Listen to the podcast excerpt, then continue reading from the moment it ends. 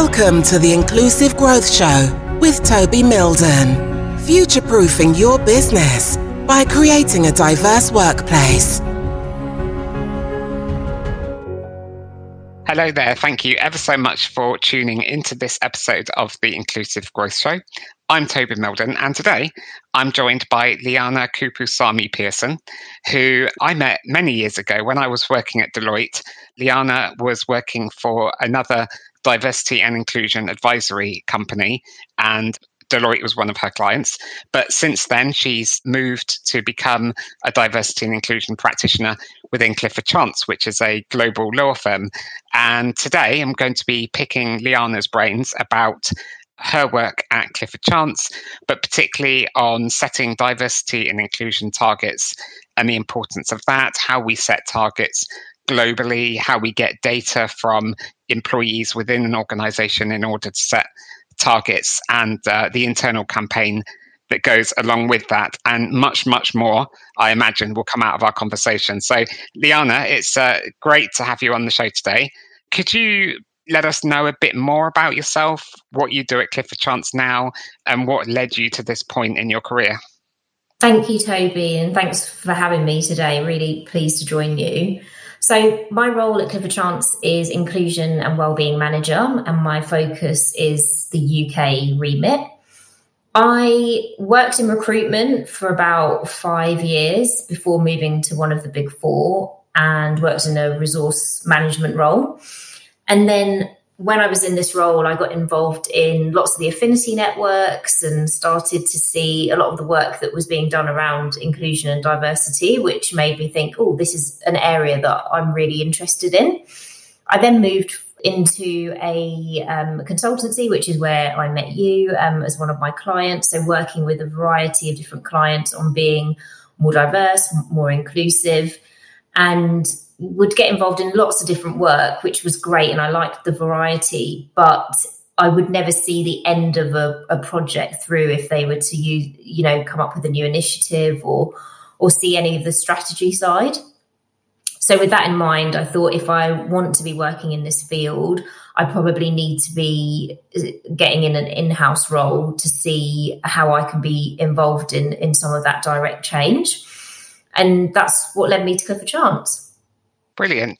So, I know that Clifford Chance and, and yourself have done a lot around setting targets and things like that. So, why is it important for businesses to set diversity and inclusion targets?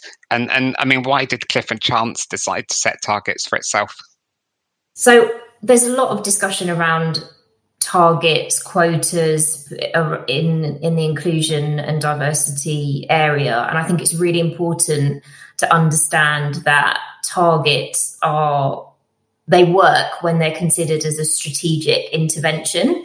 So they are there for a specific reason um, at a specific time. And often lots of talk around targets. There would be targets, you know, that are put in place, but no specific time frame. And that's always been a bugbear of mine because I think unless you have a time frame which you're working to, it really feels difficult to to hold yourself accountable as to the measurements mm. that you're taking. So I see them as being part of driving inclusion outcomes. So it's part of a bigger intervention around what we want to do and drive change specifically within Clifford Chance. So it allows you to create the focus that you want on delivering an objective, but within a given time frame. So again, once you reach that target, it shouldn't be, oh, we, we completely drop that target. It should be, okay, where do we redefine this? What does the data look like? And what can we do next? So I'd say it's strategic to have targets. It allows you to drive your strategy, but also be accountable for the changes that you're looking to make. Yeah, it reminds me uh, back at university, you know, we, we used to talk about setting smart objectives, so specific, measurable, uh, achievable, realistic, and time bound. So, you know, having these targets that are specific and they have a timestamp on them as well. Yeah, definitely. It's really important. So, did you set targets for, for different levels of the organization? Because, you know, you got loads of people joining the firm as graduates or, or new legal professionals, and then you've got you know well established partners in the business as well. So, did you kind of look at different grades?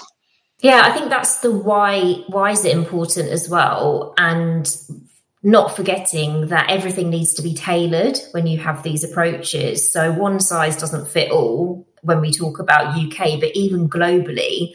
So data has been critical in identifying the gaps. So the reason you, we have targets is because we have areas that lack representation. You know, when we think about the diversity um, characteristics, so these are specific to enabling us to increase our representation in those areas that we know where we where we have issues so yeah they are at different grades because that's what the data has showed us. Um, we've been really lucky. We have a, a, great analytics team internally that you know we've been doing this for years. We've been able to look at the different needs and challenges that we have at different grades.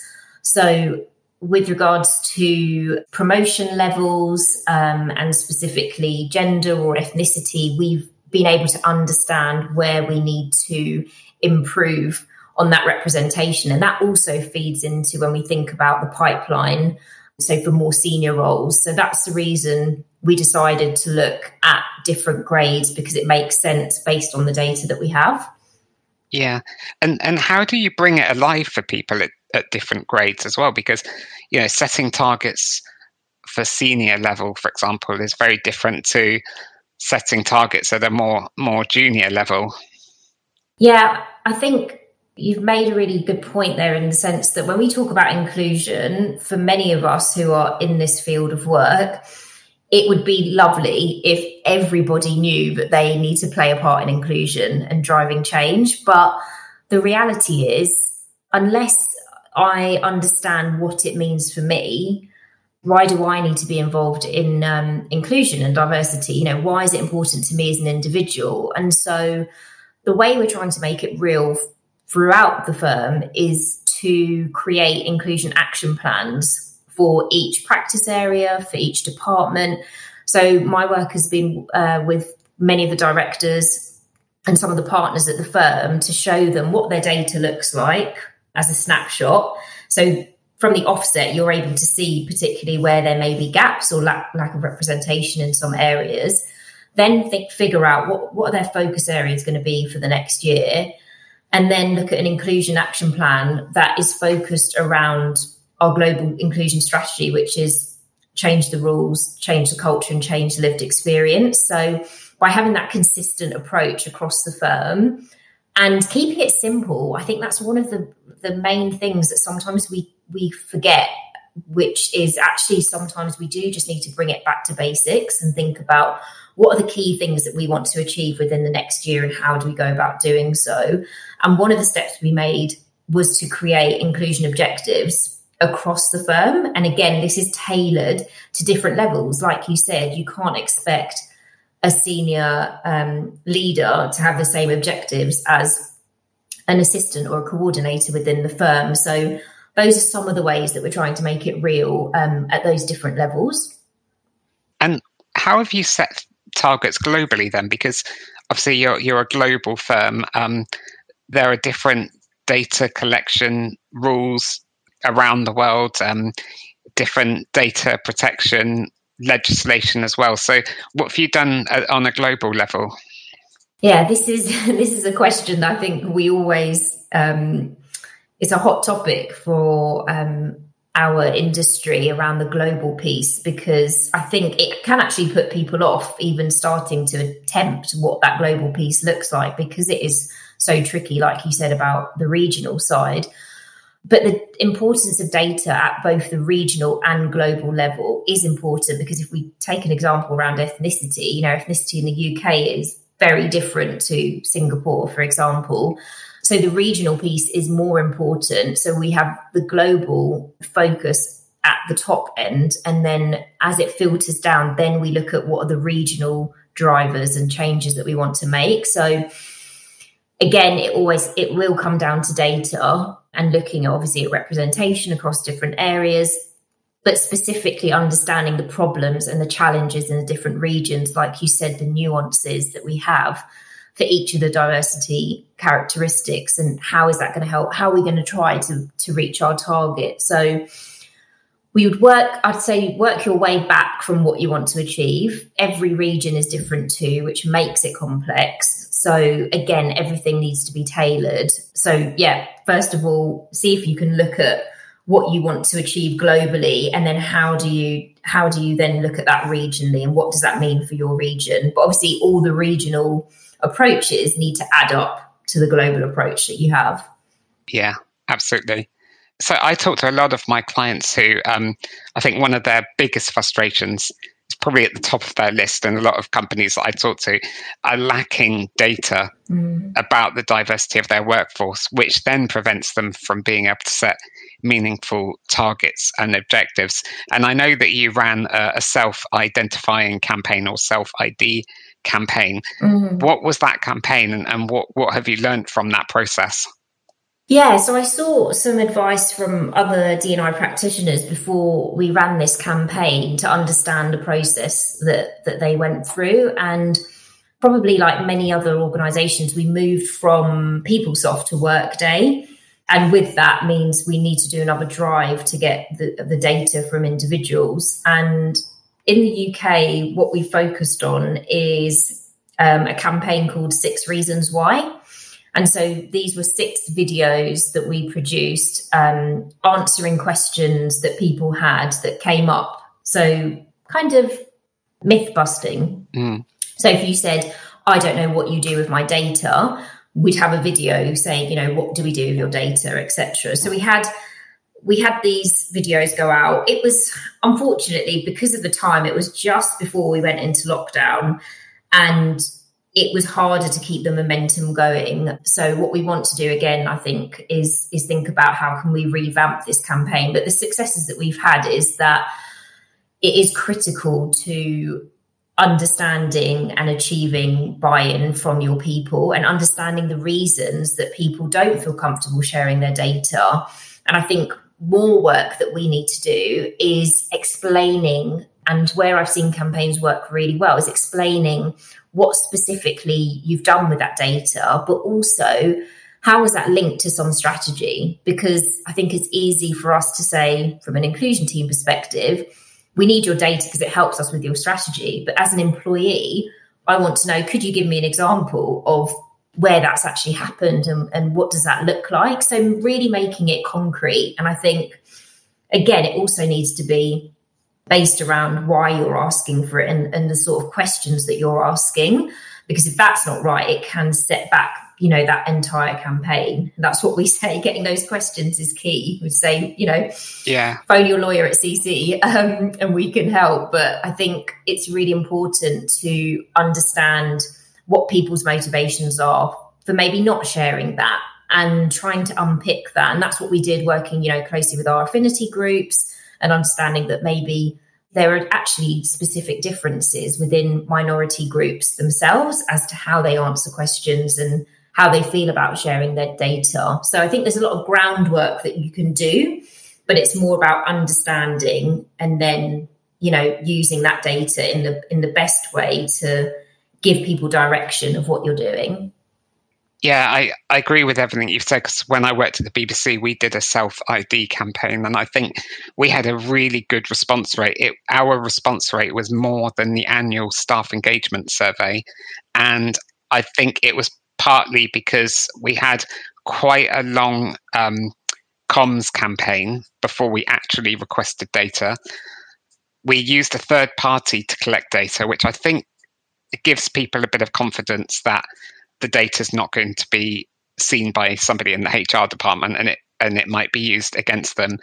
And then I think the third key point was really like you've done addressing some of those objections that people might have about sharing data. So being clear to people about how data is going to be used, who's going to see it, what we will do with it, what we won't do with it, that kind of thing. Mm. So I mean, what what are some of the early successes that you've seen from setting targets in the firm and, and running your self ID campaign so far? I think successes would be when you when you get that buy-in. Really, I think it's it's key to involve the affinity networks, but in the world of inclusion, you always have the same people that get inclusion. They, you know, they they get involved in all activities.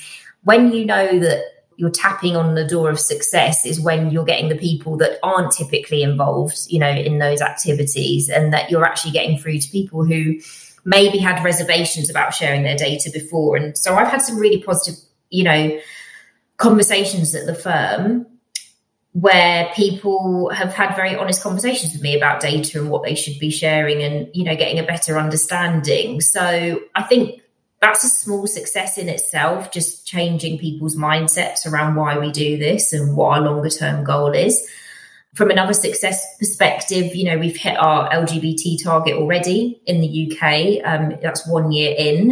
And that's mainly down to the self id campaign. But like I said before earlier, that doesn't mean that okay, we're done and that's that's good to go. That now mm. now makes us think, okay, what should we be more ambitious about that target? What should that look like? Um, you know, really assessing where we are. So those are some early successes, but I think sometimes the successes we don't really celebrate are the ones where it's just those simple conversations that you have with people or a mindset has been changed and I feel that longer term, those are things that we do need to think about because you are always, I hate to say it, that cheesy phrase of bringing people along on that journey, but that yeah. is a really important piece for the longer term, you know, vision that you have. Yeah, it's like those softer milestones and yeah. on on the way to achieving the the end goal or the the big target at the end. Yeah. I mean, obviously you've done loads of work around setting targets, collecting data, that kind of thing. What what's more in store for you at the firm on the DNI agenda? Oh gosh, I don't think we have enough time for all of that. Um, it is a um, never-ending piece of work. It is. It really is, and I think you know we want to be doing more when we think about intersectionality as well. Toby and I, we've, we've we've discussed where you know different diversity strands come when we think about what's prioritised, and this is really a time where there's so much that we need to be thinking about for all diversity strands and that that intersectionality piece. But if we're being um, breaking things down, I think fundamentally it's about leadership owning the responsibility across the board. Mm. Inclusion as a team, we're here to support on delivering the targets, but in reality, the firm and, and the leadership team will be delivering on the target. So it's the ownership piece I think is really important and that that filters down to everybody. I still think we have a lot of work to do around kind of the middle population. Um, I think there's a lot a lot more work we can do specifically with line managers. Again, how do we make it real for them? How do they feel like they're a part of it um, and that they can be involved? So thinking about that initial target versus where we want to go um, and the role that they play but across the board, yeah, there's you know we've we've been great at looking at the data, but there's more, I guess, about the strategy piece now and how do we hold ourselves accountable and how do we measure, you know, lots of the brilliant things that we're doing. For example, you know, reverse mentoring and pieces like this. How do we expand those? You know, at the moment it's focused around senior leaders but is that something that we can get more people involved in the firm? Because that's such a rich learning that we've seen across the board. Um, but it's yeah it's just having probably the time and um, more people to to generate some of those really really good programs. Yeah absolutely. It sounds like you've got a lot of work on your, your yeah. plate so this is, of course, the Inclusive Growth Show based on my book. Um, what does the inclusive growth mean to you? So I looked at this question. I thought about it from a professional services, legal industry, and I mean, from a legal industry perspective, when it comes to inclusion, many people say, "Oh, you know, we're we're far behind." And to some respect, we are, but in other areas, I think we're really innovative in, in some of the things that we're doing. But when I think inclusive growth, I think moving to a mindset where everything we do has inclusion at the heart. So that's how we make decisions, how we pick our client teams, how we run appraisal processes, even informally. Who do we offer to take to drinks. And, you know, that for me would be growth because it will be embedded in people's minds around inclusion. And I think when you start to get people that actively think about the decisions they make on an everyday basis, that to me is inclusive growth. Brilliant. Excellent. And the final question for you is uh, if the person listening to our chat today wants to get in touch with you, they might have some questions around setting diversity and inclusion targets. Maybe they themselves work in the, the legal profession. How, how can they get in touch with you? Yeah, so I think the best way is through LinkedIn. I will have to do a shameful plug as well, as I have um, set up a small business um, called Nigella called Nigella Boutique, which was addressing the lack of representation within the baby industry and new mums area. So actually set up a business that produces mama to be hampers, um, but specifically supporting black and ethnically diverse businesses. Um, and it just came about from yeah. doing a maternity present for one of our colleagues at Clifford Chance and realizing that actually they they didn't see themselves in like many of the products or many of the books. And so yeah, if you're interested in those, or I'm sure there's lots of babies that are going to be born that's um, another way that you can get in touch with me. But yeah, otherwise, anything inclusion specific, Clifford Chance related, then yeah, my LinkedIn is probably the best. So LinkedIn, and and how do we get more information about your new business? I can share you the link. Um, I can share a link with you if um, we can share that around. But yeah, I probably I do a few articles on LinkedIn. I should probably write one specifically about this. Um, but yeah, and on Instagram, um, Nigella Boutique. Brilliant. Okay. Yep. So connect on LinkedIn and get on Instagram, Nigella Boutique. I think that's a great idea because I, I used to work for a firm where we would give new parents a new baby pack.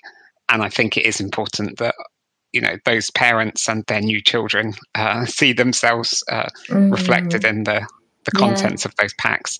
And from an inclusion perspective, there's still well, there's still more to do because right now it's just you know it's focused on new mums but we know obviously there are parents of all genders and so that's something that i want to look at in the future but let's just say my day job has kept me very busy yeah well, Liana, thank you ever so much for joining me on today's episode.